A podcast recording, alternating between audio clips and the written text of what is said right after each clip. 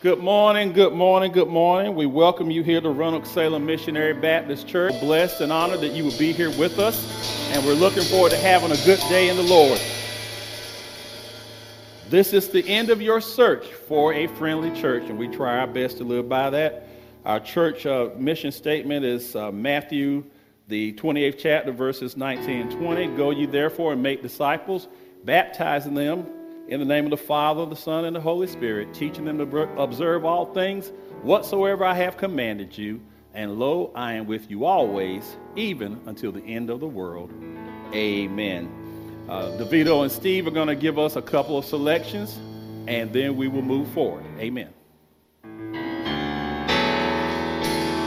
I will trust in the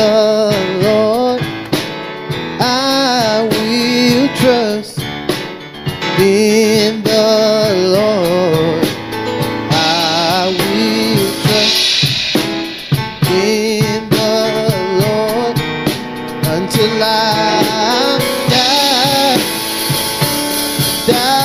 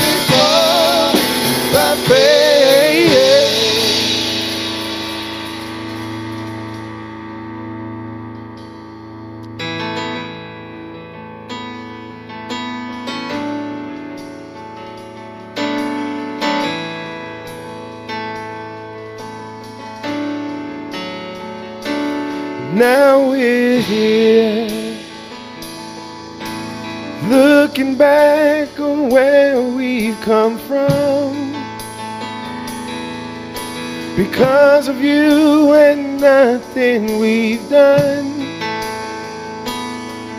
to deserve the love and mercy you show. Your grace was strong enough to pick us up, and you made a way.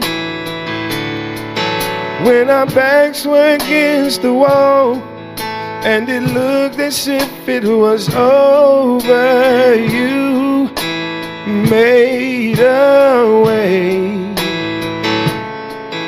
And we're standing here only because you made, so you made a way.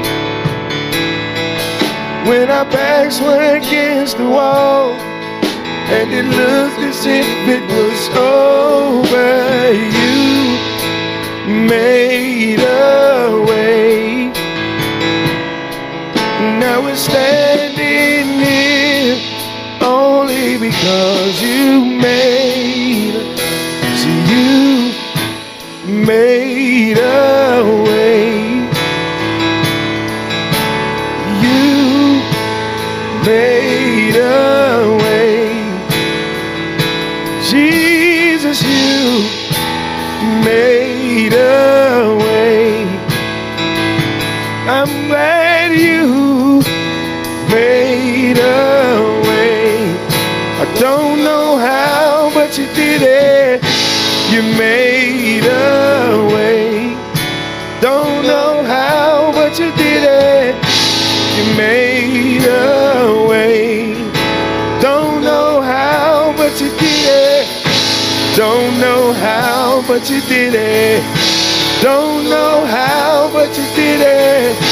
Don't know how, but you did it. And my son is breathing. My son is breathing. My son is breathing. My family is okay.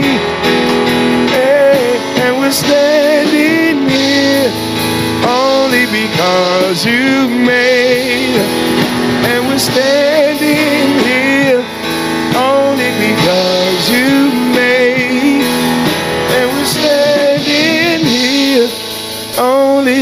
because you made a way. Made a way.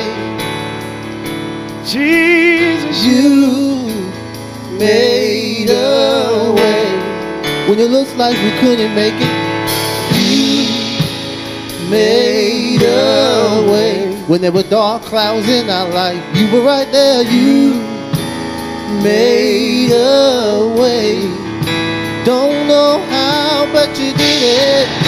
Don't know how, but you did it. Don't know how, but you did it. Don't know how, but you did it. Don't know how, but you did it. Don't know how, but you did it. don't know how, but you did it. Don't know how, but you did it.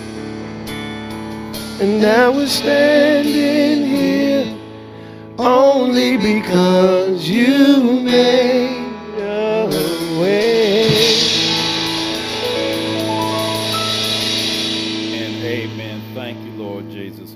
Father, in the name of Jesus, we thank you for this opportunity to share your word. And we pray that people are blessed everywhere that may hear this word.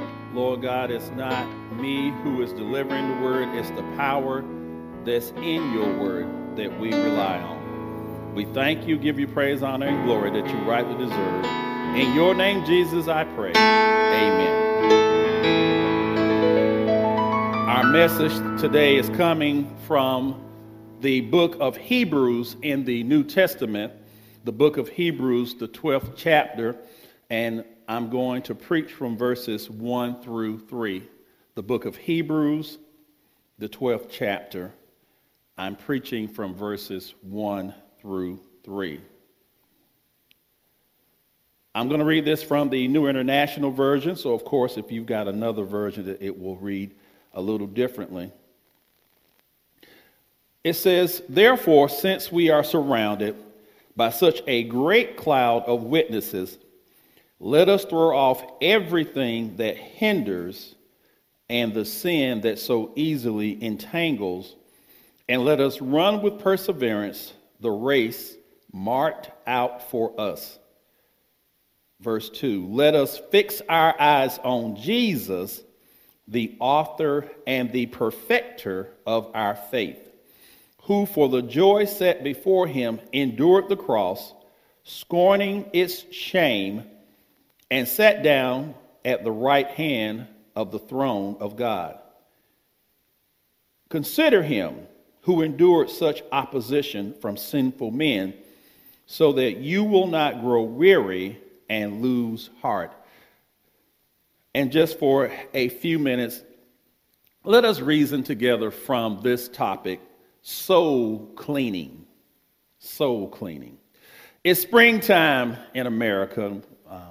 We know that it's the time of the year we call spring. And, and one of the long standing traditions, one of the long standing rituals, if you will, of spring is something called spring cleaning. Amen. May not be that people do that as much now as they did years ago, but certainly there are still some people uh, who engage in spring cleaning because we've been in winter, and this is, you know, the first time since the winter season now that uh, for years and years it began to get a little warm now, and people were excited about getting out and doing some different things. Uh, this is the time of the year that a lot of us look around our homes. We, we look around our storage sheds. We, we look inside of our barns, and, and we're looking for things that we don't need anymore. Amen. Um, and after we decide what things are no longer useful and valuable to us, then we uh, decide to remove those things from our lives. We, some things we, we, we throw away. We just decide they're no more good. We just throw them away. Then there are other things that we give away, and some things we might even sell away. You know, we have these yard sales. Uh, I lived in Florida for about 16 months, and it seemed like to me that yard sales were happening every weekend somewhere, even in the community that I lived in and all over the greater Orlando, Florida area. There was always somebody with a yard sale.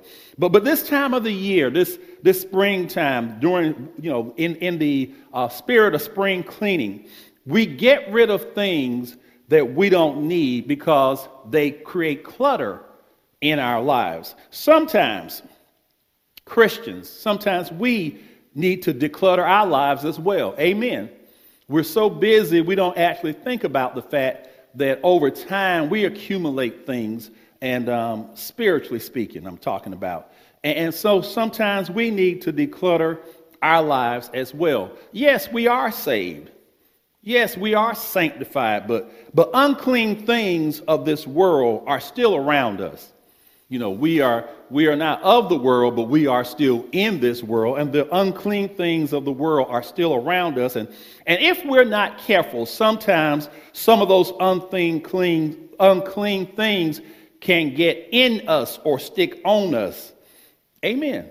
Amen. If we're not careful, sometimes the uncleanness uh, of the world can, can stick on us and sometimes can actually get in us. And so, so church family, just like some of us have engaged in and we know about the idea of doing spring cleaning, sometimes we need to do some soul cleaning. Amen. Amen. Here, here's what I mean. Here's what I'm talking about soul cleaning. Now, this particular uh, book of the Bible, the book of Hebrews, uh, there are many Bible scholars who say that they're not sure who wrote the book, but whoever the writer was, uh, he was concerned about Christians staying strong in our faith in Jesus Christ. In Hebrews 12, uh, chapter 1, uh, verse 1 begins with the, the, the writer reminding us that, that we have a great cloud of witnesses. We have some spiritual role models uh, who are proof of Jehovah God's power to bless us and to use us and to strengthen us if we live by faith.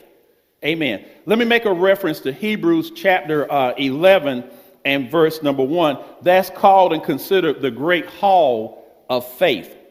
Still in Hebrews, uh, still, I'm still in Hebrews chapter 12, verse 1. The writer says that there are three things we should do.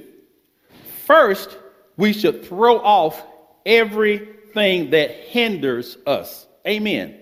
Using Hebrews chapter 11 for our context, I, I submit to you that the writer is telling us to get rid of everything that prevents us from living a life totally by faith. Amen. Everything like what? What are some of the things that hinder us and keep us from living totally by faith? Well, relationships. Relationships can hinder us. Uh, if, if, there's a person in my life who, who tries to destroy my faith in Jesus, I, I need to throw that person off. I, I need to get rid of that person. I need to get him or her out of my life if at all possible. Amen. Now, we know that there may be exceptions. We know there are exceptions. Sometimes there are family relationships that you just can't discard, and, and you probably don't really need to completely discard, but you certainly need to perhaps put some distance between yourself and anybody that's trying to convince you that you don't know who the Lord Jesus is and what you believe about him is not real. False pride is another thing that will hinder us from totally living by faith. You know, false pride is this attitude that I don't need to have faith in Jesus because I, I can solve all my own problems. And if I can't solve my problems, I, I can find some other person who can help me with my problems. But, but that's not true. Low self esteem is another thing that can hinder us from totally living by faith. You know, you, you, I tell myself that I've been too bad or I've been too wretched or, or I've been too sorry. I've, I've just been so, so messed up and jacked up in my living that Jesus won't forgive me. But the fact of the matter is, the person who's the most wretched, the person who's lived the most jacked up life, you are the exact person that Jesus died for. Look in the mirror. Every one of us can look in the mirror and we can see that same person prior to Jesus coming into our lives.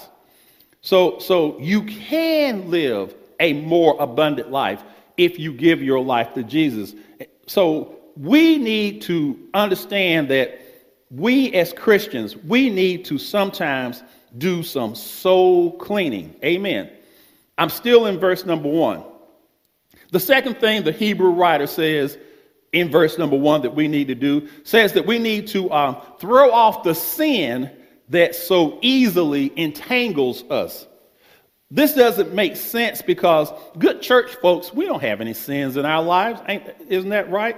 We, we don't have any sins. Well, um, there was a man named Paul, and just FYI, Paul is one of the people that some scholars believe may have written Hebrews, but you know, again, it's not definitive, but but we know Paul wrote a whole lot of other books in the New Testament. And, and Paul wrote the book of Romans, and, and he was one of the greatest servants, one of the greatest evangelists uh, that ever lived. And in the book of Romans, chapter 7, verse, first, verses 15 through 25, Paul admits that he often struggles with the sin nature living inside of him.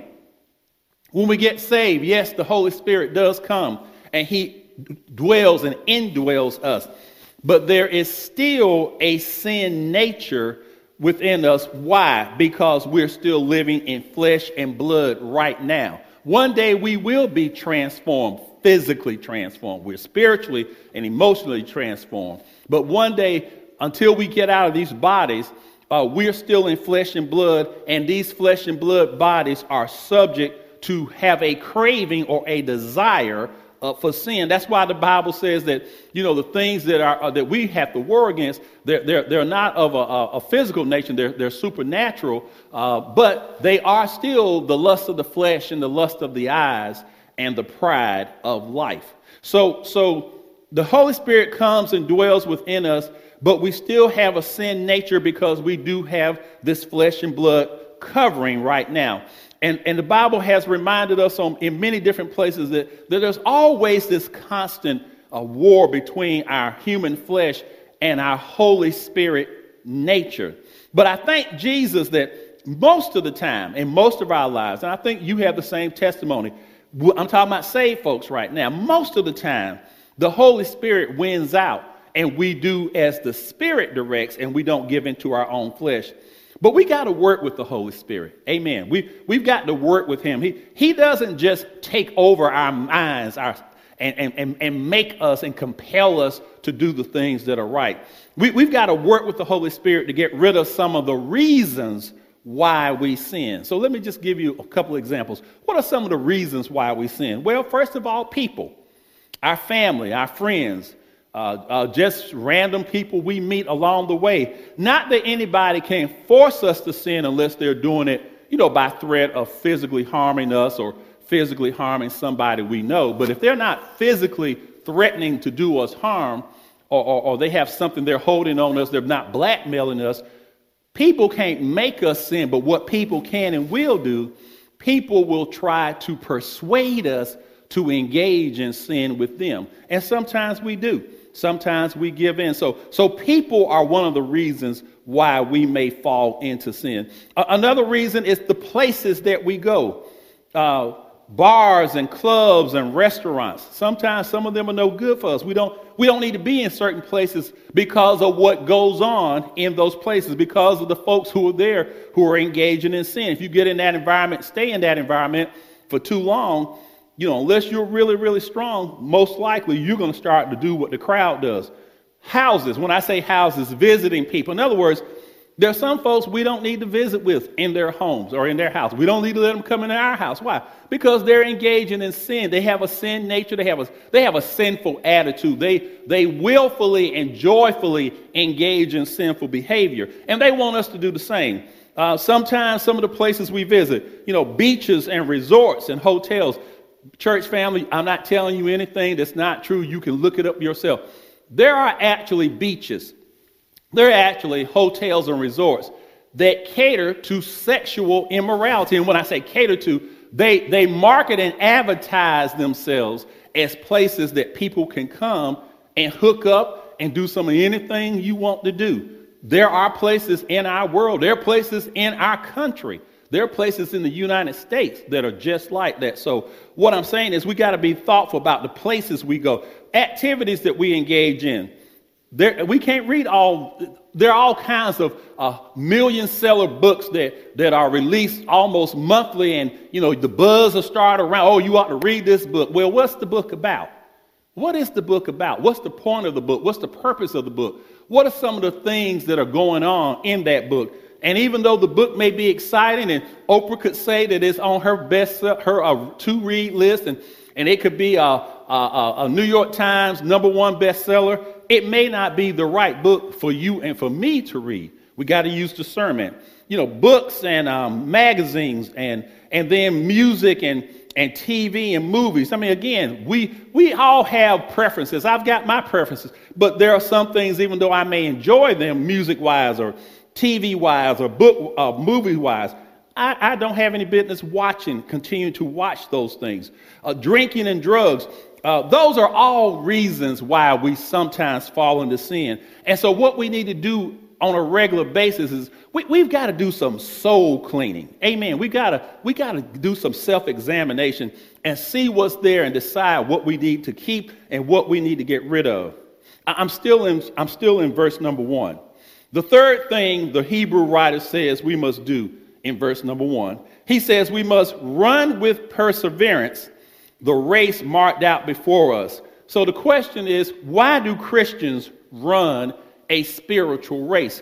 You know, I talked to uh, us last Sunday, the message I preached, and I talked about um, it's, it's, it's showtime. And I said that, you know, sometimes I think of my Christian life, and I, I challenge you to think of your Christian life uh, like as a TV program that, that's, that's being viewed. Well, another way that people have often talked about this, just life in general, whether you're saved or unsaved, people often think of life and, and, and put it in the category of like being a race, you know, that an athlete would run, that, that, that this life is actually run, like running a race. And, and that's what the writer of Hebrews does here. He compares our daily living with running a race. And so, uh, why do we run a race as Christians? What is our purpose? What's the, what's the goal that we're trying to accomplish when we, as we live daily? Well, here it is. We run this race called life, this spiritual race called life, because we want to live a holy life that pleases God, a life that's pleasing to Jesus Christ, and a life that makes Jesus attractive to other people. Amen. We run our Christian race because we want to live a life that is holy and pleasing to our Lord Jesus, and that our lives will be make Jesus attractive to other people, specifically to unbelievers. In other words, our daily lives should glorify Jesus and draw people to him. In a nutshell, our daily lives should glorify Jesus Christ and draw people to Jesus through us. And I know that's right because uh, in the book of Second Corinthians, chapter 5, verse number 18, Paul wrote that God reconciled us, talking about all humanity, God reconciled all humanity to himself through Jesus Christ. But now, those of us who actually get saved, that we actually accept Jesus as our Lord and Savior, to us, the God, God has given the ministry of reconciliation. In other words, the work, the job, uh, uh, the task of reconciling other unsaved people. In, in 2 Corinthians chapter 5, verse 19, um, it, it says, he says, Paul wrote that, that when God reconciles unbelievers to himself, he doesn't count their sins against them anymore. Amen. He doesn't count their sins against them anymore. And then finally, in 2 Corinthians chapter 5, verse 20, this is what Paul wrote. He says, We are therefore Jesus Christ ambassadors. He's talking about those of us who are saved. We are therefore Jesus Christ ambassadors, as though God was making his appeal through us. Amen. Jehovah God, God the Father, God the Son, God the Holy Spirit, our Lord and Savior Jesus, he makes his appeal to unsaved people through those of us who are saved. So that is why we run this spiritual race. Our lives are supposed to glorify Jesus and make other people want to know Jesus because of how they see him operate in our lives. As we run our Christian race with perseverance, perseverance meaning with determination, God showers us with his favor. As we run, we attract unbelievers to Jesus Christ. And successful long distance runners, whether they're marathons, half marathons, you know, 2K, 2.5Ks, 5Ks, but successful long distance runners, they know that as they run, they have to examine themselves every once in a while as they run on their course. In other words, they, they take their own heart rate. You know, they take their heart rate. They, they check the pace that they're running at. Um, they might have something of some kind of a smart device that helps them uh, know how much more distance that they have to run before they get to the finish line. But, but as they are running, they do these things. They, they check themselves along the journey. Well, successful Christians, we need to do the same thing. We're running a race, we're running a marathon. Our lives are, should be thought of more as a marathon than a sprint. So, as we are day to day running this race called life, this spiritual race for us called life, uh, we need to check ourselves, and how we check ourselves is by doing some soul cleaning. Amen. For most Christians, uh, like I said, this life, this this day to day life, is a marathon. It's not a sprint, and so you need to keep that in mind as we live from day to day. Let me move on now to verses two and three. The Hebrew writer gives us two directives. He gives us two directives, one in verse two and one in verse three, uh, that helps us know how we can successfully run our race. In verse number two, the writer tells us to fix our eyes on Jesus because Jesus is the author and the perfecter. Now, the King James Version says he's the author and the finisher of our faith. Our Christian faith should always begin and end with Jesus Christ. Amen. Amen. Period. End of conversation. Our Christian faith should always begin and end with Jesus Christ. Yes, there are lots of distractions. There are lots of distractions along the way. There are lots of distractions that come across our path. Some we unknowingly or unwillingly uh, walk into, some just come into our lives. And we know that we're always having to, to, to be careful about things that could distract us. But even though we have distractions in our lives as we run our Christian race, Jesus empowers us to overcome any distraction that comes our way. I can support that from the book of Isaiah, chapter 26, verse number 3. It says, when anybody keeps their mind focused on Jesus, Jesus keeps that person in perfect peace. Amen. So, yeah, you can be distracted, but then if you go to the Lord in prayer and talk to Him about whatever it is that's distracting you, the Lord Jesus will supernaturally do what he needs to do, and he'll give you a sense of perfect peace. Uh, the book of Philippians, chapter 4 and 13, and verse 13 says that we can do all things through Jesus who gives us strength. So, in other words, yeah, we will have distractions. But if we keep our minds we keep our eyes fixed on Him, in other words, our minds focused on Him, He'll empower us with perfect peace, and we can overcome because He'll give us the strength to do what we need to do. Verse number two also tells us that Jesus ran his human race because he knew there was great joy waiting for him after his great pain and humiliation on the cross. And by the way, he died on that cross for you and me. Jesus' reward for being faithful was his Father gave him all power over everything, everywhere. Amen. That was his reward for being faithful and running his race. When he got up on that Sunday morning, we call Easter Sunday morning, he said his Father had given him all power in heaven and earth and under the earth. So he has all power over everything, everyone. Not only that, another one of, another one of Jesus' rewards was that he now sits on the right side of his Father and he rules with his Father over everything. And he rules forever. Amen. Verse 3, let's go on to verse 3. Verse 3 says uh, that the Hebrew writer says, When unsaved folk hate on us, when they verbally or physically attack us for being Christians, we need to remember that people hated Jesus too back in his day, but he took it. Amen. You want to know how strong Jesus was? When he was hanging up on that cross, dying, and had been beaten and blooded and punched on and all that. He said, Father, forgive them, for they know not what they do.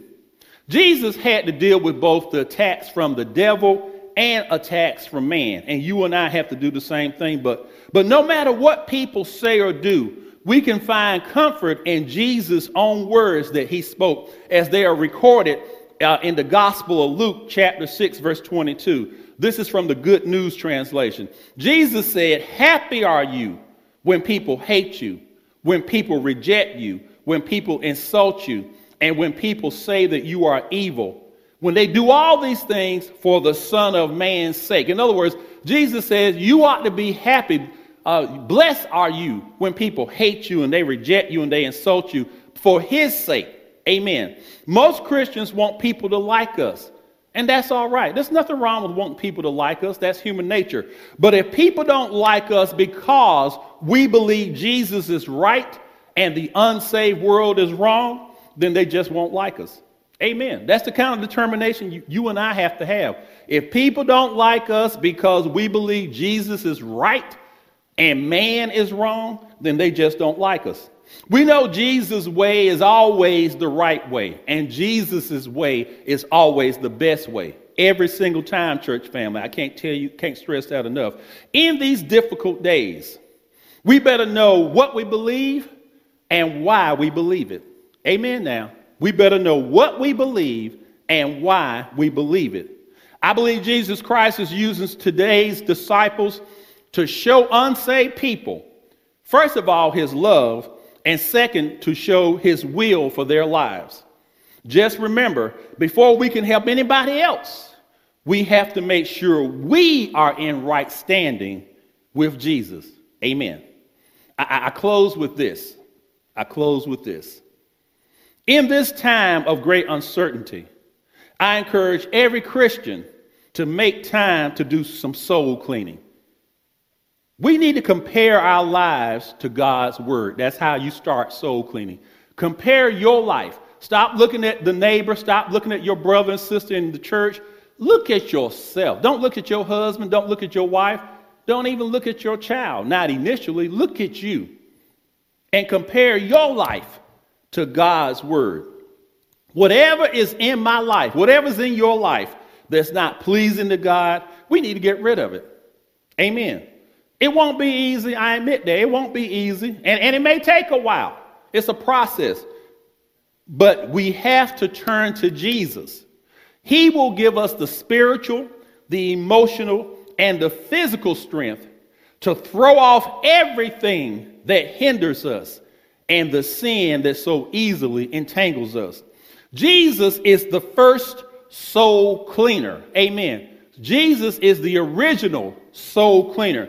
He came into this world to clean and to save our souls. That's what he was doing on Calvary's cross. When he let them put him uh, on a cross. He let them nail, hammer nails in his hands and uh, uh and some, in fact, historically, they say now it wasn't actually his hands, it was his wrist. But when he let them put drive those nails in his hand or his wrist and in his feet, he was soul cleaning because he was doing it for you and me. When he let them put him in that, uh, t- stood that cross up, and, and, and they, they uh, hung him, they hung him high and stretched him wide.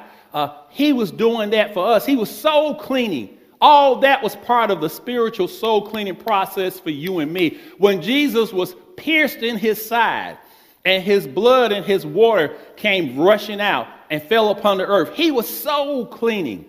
When Jesus said, Father, into thy hands I commit my spirit, he was soul cleaning you and me. When he gave up his ghost, when he gave up his life, when he dropped his head on his shoulder and gave up his ghost, his spirit, he was soul cleaning. Amen. When he stayed in that borrowed tomb for two and two days and two nights, but early on that Sunday morning, he got up. He was soul cleaning. He had all power in his hands, and he cleansed our souls forever. Not just those of us who are saved, anybody that's willing to give their life to him. We need to do some soul cleaning.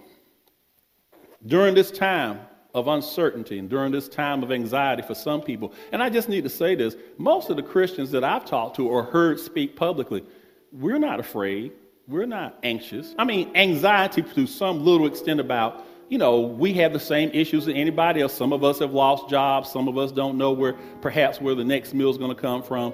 Some of us, businesses are going out. But the Christians I've heard speak publicly, by far and large, are not afraid and they're not overly anxious. Why? Because we know who the real source is. It's not in Washington, it's not in London. It's not in Paris. Amen. It's in Jesus Christ. We are trusting Jesus because he does have all power. But not only that, he has all wisdom. But not only that, because he loves us. He loves us and he's going to look out for us. And Jesus is an equal opportunity lover. He's an equal opportunity lover. He doesn't hate some and love others in the sense of humanity. He hates sin. That's absolutely clear.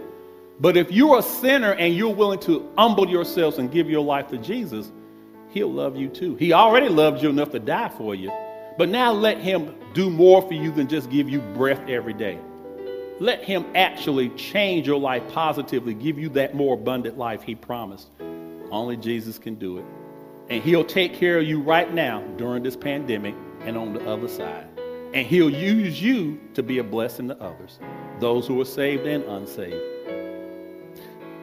If you want to give your life to Jesus, if the Holy Spirit has been pushing on your heart, you want to give your life to Jesus, just join me in this short prayer. Lord, repeat after me Lord Jesus, I admit that I'm a sinner and I'm sorry for my sins. I ask you to be my Lord and Savior. Jesus, I believe that you are the Son of God and that you were raised from the dead. Now, Jesus, help me be who you called me to be and use me to bless others. In your name, Jesus, I pray. Amen. If you just prayed that prayer, you are now part of the body of Christ. You are saved Hallelujah to his name. I rejoice for you and with you that you are now saved and sanctified. Amen. To God be all the glory. I'm going to ask Steve to um, give us just a short selection.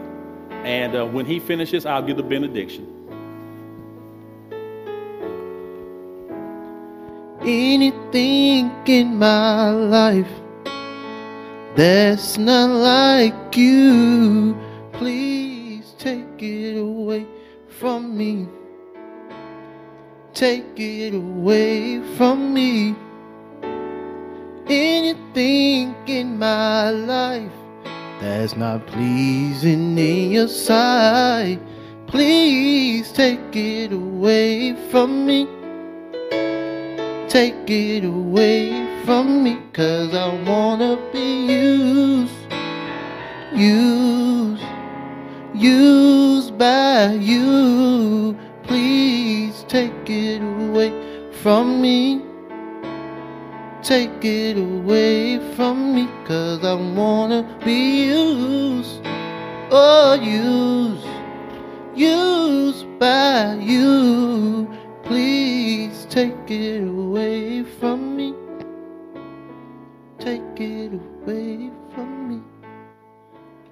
Take it away. Have our benediction.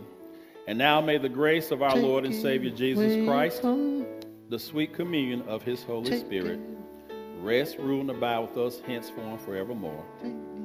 Amen. Let the church say amen. Let the church say amen. God has spoken. Let the church say amen.